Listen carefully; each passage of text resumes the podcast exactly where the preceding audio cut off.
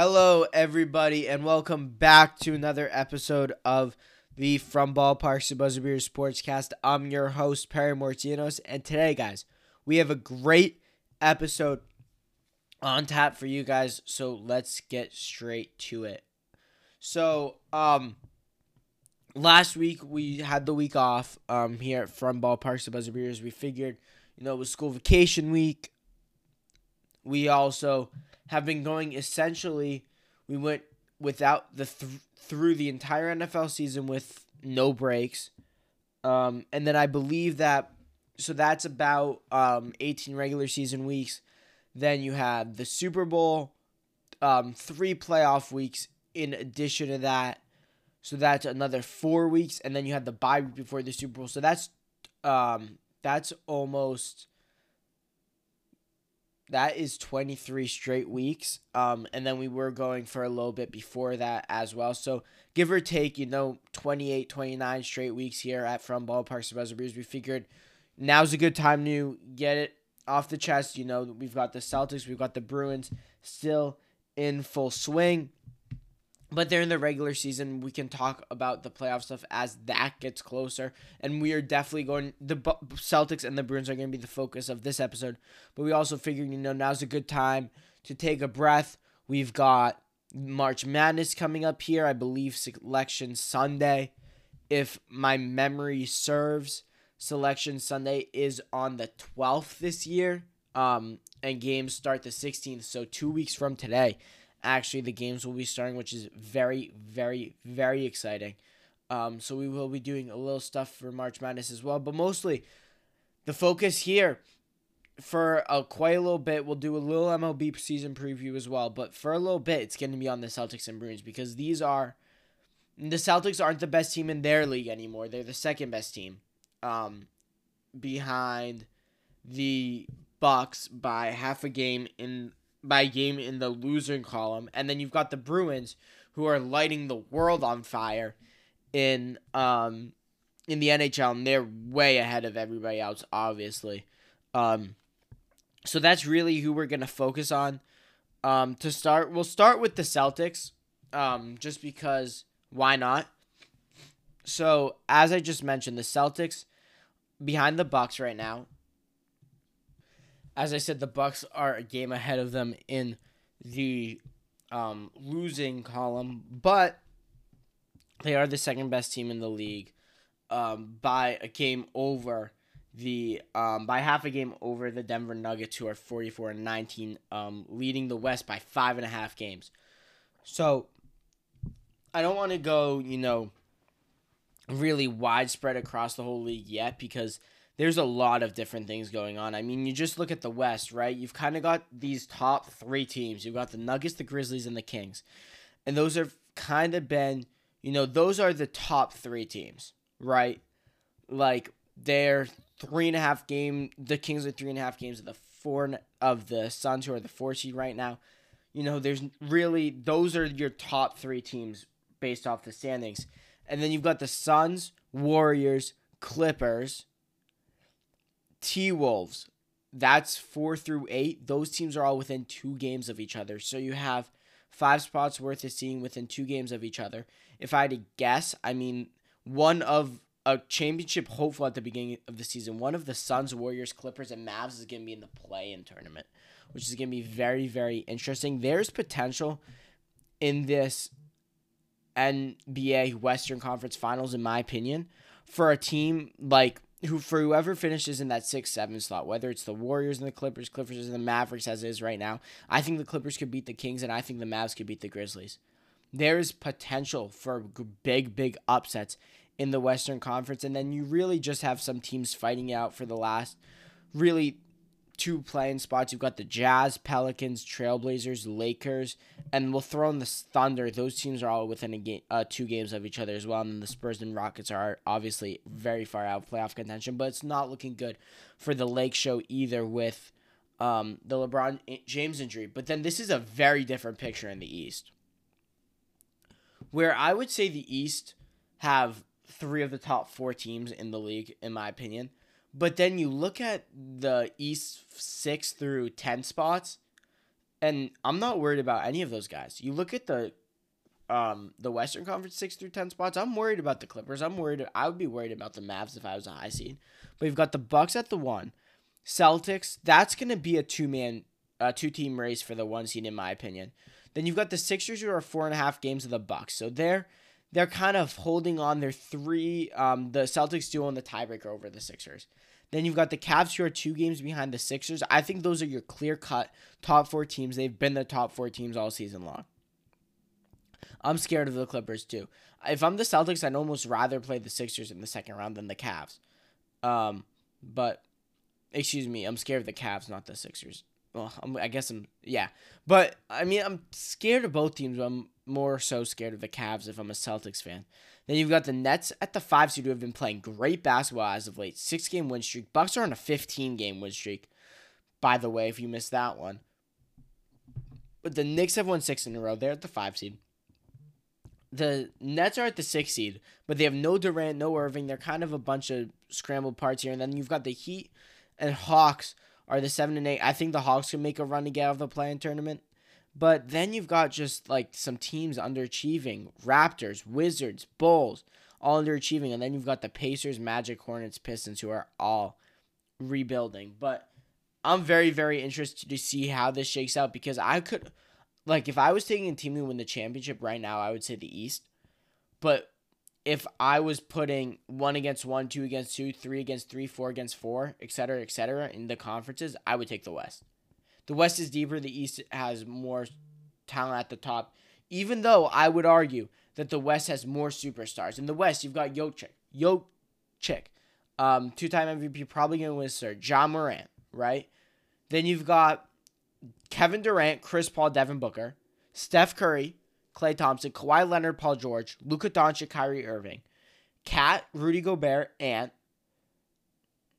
Damian Lillard, LeBron James, Anthony Davis, who aren't in the playoffs. And then the East, you've got Giannis, obviously a star, Jrue Holiday, Khris Middleton, Jayson Tatum, Jaylen Brown, Joel Embiid, James Harden, Donovan Mitchell, but then the Knicks don't really have like a star. I mean, Julius Randle's a star. Uh, he's a good player. He's an all star, all NBA caliber player right along there. You've got the Nets who have nobody. He who have Jimmy Butler, Trae Young, and Dejounte Murray. I don't know. I just see more star conference in the West. But let's let's explain. I'm gonna explain to you why I feel good about my prediction at the beginning of the season. Bucks coming out of the East. First of all, Celtics have played a great season, right? They've been in first place most of the year. They've played a really, really, really, you know, good season with a rookie, a coach, and all that stuff. But we're past that honeymoon phase, right? This is the team that should win the NBA title, period. This is the deepest team. I think this is the best team in the league. But there are just a couple things that scare me about this team. First off, the minutes per game. These players have not been resting. They've played a lot of minutes. You look at some of these guys. Jayson Tatum, 37.3 minutes a game. That's second in the league behind Pascal Siakam. Okay?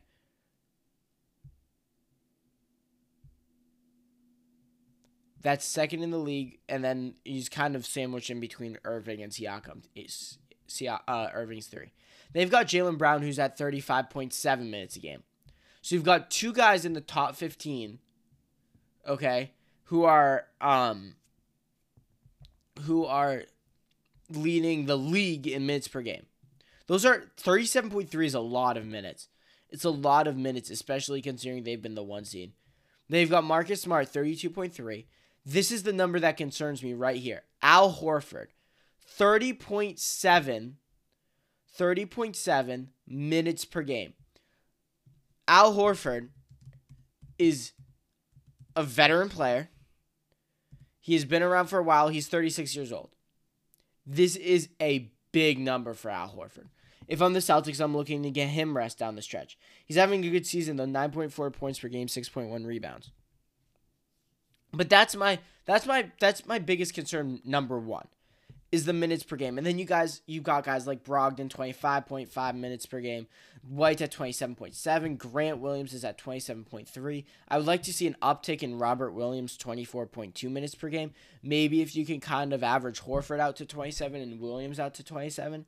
I would like that a lot more. Um, Muscala's averaging 22 points, um, 22 minutes per game, but that's obviously um, skewed a little bit by his OKC numbers. Sam Hauser, 15.6 minutes per game. Those are kind of the major rotation pieces. I mean, if you want to include Payne Pritchard, he's at 12.5 minutes per game. Blake Griffin has actually played more minutes per game than Payne Pritchard this year. But that's problem number one that I have with the Celtics is the minutes that the star players have played this season. Mainly Jayson Tatum and Jaylen Brown, but Al Horford at 30, 30.7 is also a big concern for me. Number two is their end of game execution has been lacking. And I don't need to pull up stats for this. Right? You can if you're a Celtics fan, you've watched the games. It feels like in big moments, Jayson Tatum throws the ball away. Big moments, Marcus Smart, they they just get nervous. And I would love to see Joe Mazzulla call a timeout once in a while. You know, set a play up, say, okay, guys, here's here's what we're gonna do. We're gonna do this, this, this, and this. I think that would be very, very helpful for this team. I think they need that. I think they need that. So that's another thing that I would l- enjoy seeing from the Celtics is better late game execution. I think Joe Mazzulla is comfortable drawing up plays. I would just see, like to see him use those timeouts more often. I think that would be very, very helpful and very, very beneficial for the Boston Celtics. Number three is Jayson Tatum and he's kind of been in this all star rut ever since he got back from the break. I don't have the splits, but they they have he hasn't played good games. Um, against the Thunder, against the Sixers. Um, obviously had that big shot against the Pacers. Um, he had, had that big tip in, and then against the Knicks he didn't look good. But I mean, he is a top five player in the league. Thirty point one points per game, eight point seven rebounds per game, he is shooting 35.1 from three. Jaylen Brown is shooting 33.6. The highest three point number on the team is Malcolm Brogdon's 46.4. Al Horford is right behind him at 43. I, I'm going to lump the two J's together because they're very important to this team, obviously, but those three point numbers need to come up especially Jaylen Brown. I don't know if he's been as low as 33.6 since his rookie year. I mean, I can search that up real quick, but I don't think he's been that low. 33% for him is very, very low. That's very, very low. And something that we haven't seen in a while. Jayson Tatum at 35 is low for him still, but it's kind of more in his career line. So, yeah. So, Jaylen Brown has a um, average three point percentage in the regular season of 36.7. He's at 33.6 this year. Last year was at 35.8. Year before, 39.7. 33.6 is the lowest in his career. So he is shooting the worst from three points we've seen in his career. As I said, Jayson Tatum is at 35.1. His career regular season is 37.7 three point percentage. So 37.7. Last last year he was at 35.3. This year he's at 35.1. 2020 he was at 38.6. 2019 40.3. 37.3 the year before and then his rookie year came in hot at 43.4 um from deep. So I don't know. I don't know, something that's concerning. And just going back to the minutes conversation, this is obviously the highest minutes he played in his career. Um, even last year, he only played 35.9. So essentially, we can call it 36 minutes per game. And again, sticking with those minutes, Al Horford's at 3.7 this year. The last time he was higher than this was 27, 2018 at 31.6. Um, that's five years ago now, so he's 31 as opposed to 36, and that was kind of the number he's he was hovering at in Atlanta. Last year was 29.1, so increase something that I think needs to be we're watching in the minutes and just Jayson Tatum getting out of this All Star rut. Can he be the Can he be the point scorer that we all know he can be? That's a big question for the Celtics coming up because I'm starting to lose faith. I'm starting to lose a little bit of faith in this team. My faith is wavering. It, for some reason, it's it's just something that you can feel with this team that I don't think they're to win at all. They should. They're the best team. But for some reason, some reason something seems off with this team. I still like the Bucks in the East. I picked the Clippers before the season. That's looking a little worse. I mean, the Nuggets have been awesome this year. The West is a completely different game, but I have the Bucks the Bucks and the Clippers before the season. I didn't have the Celtics making out of the East. And I'm not gonna lie, I I wouldn't be worried if I'm a Celtics fan, but my faith is starting to waver in the Boston Celtics and Jayson Tatum and Joe Mazzulla and Jaylen Brown. Then you keep these guys healthy, and you keep these guys on the floor, and then you see what happens here because these this next, I think these next two weeks or so, especially monitoring Jayson Tatum specifically his performance is gonna be very very important to watch. But let's move over to the Boston Bruins, who, as I said, 99 points. The points record, I believe, is 132. They have played a total of. They've won 47 games with eight regular season losses and five overtime losses. They're at 60 games. The all time wins record is 62, set by the Detroit Red Wings, and I cannot remember the year. But that's what we're looking at. We're looking at they need 15 wins. They need 16 wins in their last 22 games to break their record. And I believe they need 133 points. So 133, they're at 99 right now, so that's 34 more points. That's essentially 17 wins. Or, you know, 15 wins and two overtime losses gets you to 17 but that's kind of what they're going for. That's the record that they're attempting to set here. And they have, they have just been completely dominant. I mean, you look at this team, every single metric blowing teams out of the water. Most wins in the league, most points. But goal differential, they're at plus 97.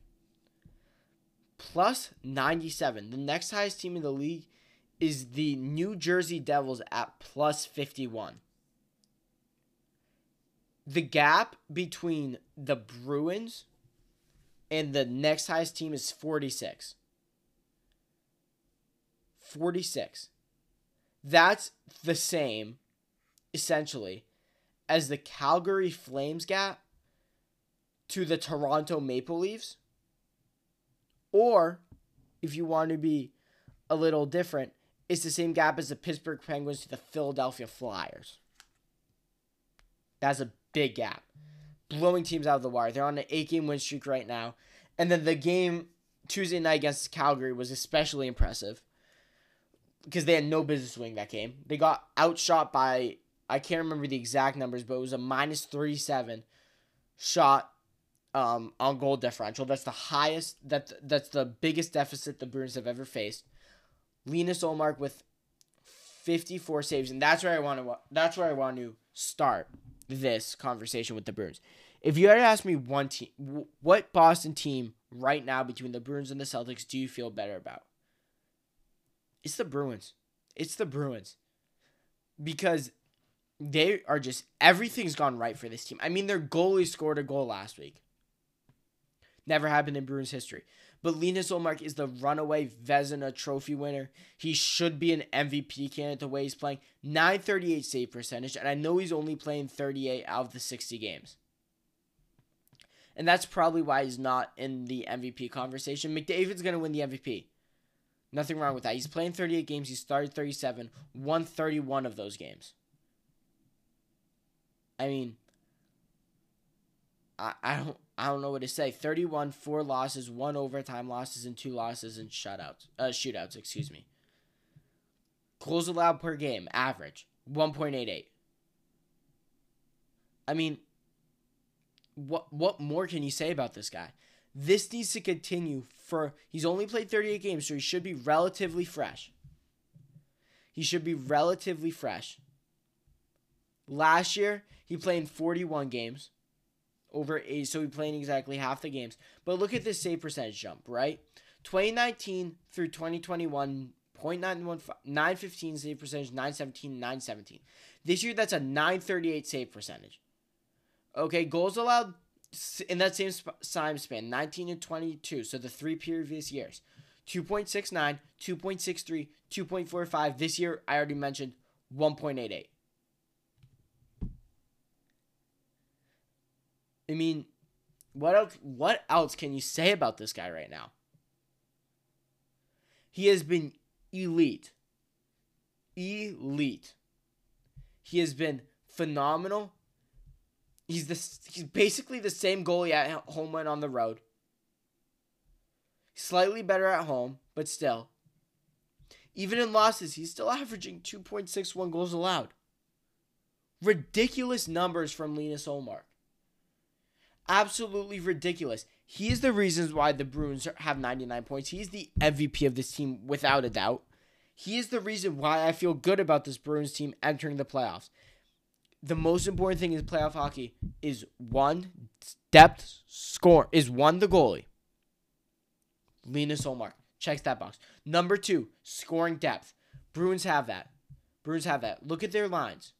Right, you got Marchand skating on the left. Marchand, Bergeron, DeBrusk has been good, great. Then you got the check line with Zacha, Krejci, David Pastrnak. Then you got Taylor Hall on the third line, who admittedly hasn't had a good season, with Charlie Coyle in the middle. And then what has been Trent Frederic or AJ Greer.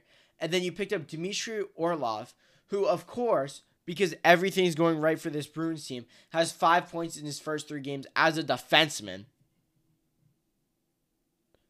I mean, I've never, I've never seen a team where you look at them and you say, everything is going right for this team. Absolutely everything. And Jeremy Swayman is having a good year too. Linus obviously has been the star of the show, but Jeremy Swayman in net, 916 save percentage, 2.33 goals allowed average. He's still having a good year. 916 is basically right where it was last year. He was at 914 last year. And he's allowing 0.08 fewer goals on average. It's ridiculous what this team is doing. I mean, I cannot overstate the shock of where this came from. This was a team that I was talking about in August of blow everything up. Trade Marchand, trade Pastrnak, give Ber- let Bergeron and Cre- let Bergeron retire. Don't resign Krejci. You know, maybe you'll be competitive. We'll see. Maybe you'll fight for a wild card spot. I, nobody, ex- if you told me you expected this out of the Boston Bruins, whether you're a Bruins fan, a Canadiens fan, national media, local media, that's absolutely false. Absolutely false. But the concern for this Bruins team is just how hard this East is going to be. This East is going to be an absolute problem in the playoffs. Let's look at the playoffs currently for the Eastern Conference. You've got the Bruins, 99 points have been the powerhouse of the league. You got the Maple Leafs at 82 points, who um, just had Ryan O'Reilly. Still got Auston Matthews, who's out for a little bit. I know that. But that's a really good team over there. Really good team up in Toronto. You've got the Lightning, who have been in the Stanley Cup three straight years, or four straight years now. I believe it's three straight. Still at 78 points, still very, very impressive. Then the Metropolitan Division, you have the Carolina Hurricanes, 86 points. New Jersey Devils, 83 points. Two teams that have been very, very good, especially Carolina. They've had your number lately. They've got the Rangers, who are at 77 points, just add in Vladimir Tarasenko, just add Patrick Kane, arguably two of the top five biggest trade deadline pickups we're going to see. Their threat. Then the wild card, you got the New York Islanders, who just added Bo Horvat, 70 points. Penguins are, st- are still going to be there, 69 points. Sabres have 66. Panthers have 66. That's still a very good team. Florida Panthers were the President's Trophy winners last year. Then let's just just for fun, let's go to the uh, West. The Vegas Golden Knights have the best record in the West with 76 points. To put that in perspective, six teams in the East have better points than that. Six teams. But in the West, it's more every team's from 76 to 72. Those are your top eight teams, right? And the Calgary's at 67. But the East is going to be a problem for the Bruins to get out of. This is what I'm going to say. I feel better about the Bruins for the next month and a half or so before the playoffs start. Seeing depending on how the Celtics go, I think the Celtics have an easier road to the finals of their respective sport. The Bruins might have an easier road to a championship though. If the if the Bruins get through the East, they are winning the Stanley Cup. Just because of the gauntlet and the murderer's row that this East is going to turn out to be. But that will do it for our Celtics Bruins talk here on From Ballparks to Buzzbeers. As always, guys, thank you for listening. Um, Next week, we will have some more Celtics, some more Bruins talk. Um, just getting a couple more specific things. Depending on how March Madness shakes out, we might um that week of the 12th is selection Sunday, I believe. We are that episode will be coming out on Wednesday just to get it in before um the tournament starts. We're not going to do our traditional bracket breakdown um unfortunately, but we are going to do, you know, I'll give you my predictions for the tournament, teams I like, teams I don't like, who I think is going to win. Um, so we'll do that. Um, next week will probably be more Bruins and Celtics stuff. Then after March Madness, then we have to get a new MLB preview, which is going to be very, very exciting. And then we're kind of off and running with the NBA, NHL playoffs. We've got to do a next week might be a free agency, um, NFL free agency episode as well, which I believe starts that same week of the March Madness tournament. So we'll figure out how we're gonna do that as well. We might just throw in a little March Madness at the end of the free agency episode. Um, then we've got the NFL draft coming up, so very very exciting um couple months here before we get into what really is going to be the dog days of summer this year, especially if the Bruins or the Celtics don't walk away with a title um this year. But as always, guys, thank you for listening. Visit www.fromballparkstobuzzbeers.com. Our Instagram is there, our Twitter is there, our Gmail is there. Guys, email us or DM us any positive or negative feedback, segment ideas. Um, even if you just want to talk, let us know if you like the show, please. Recommend it to people that you also think will like it. Um, that would be a great help to us here at From Ballparks to Buzzbeers. But guys, please don't hesitate to re- out, reach out at all.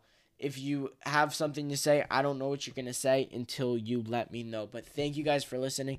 I'm Perry Mortino signing out with the From Ballparks to Buzzbeers Sportscast. Have a good one, everybody.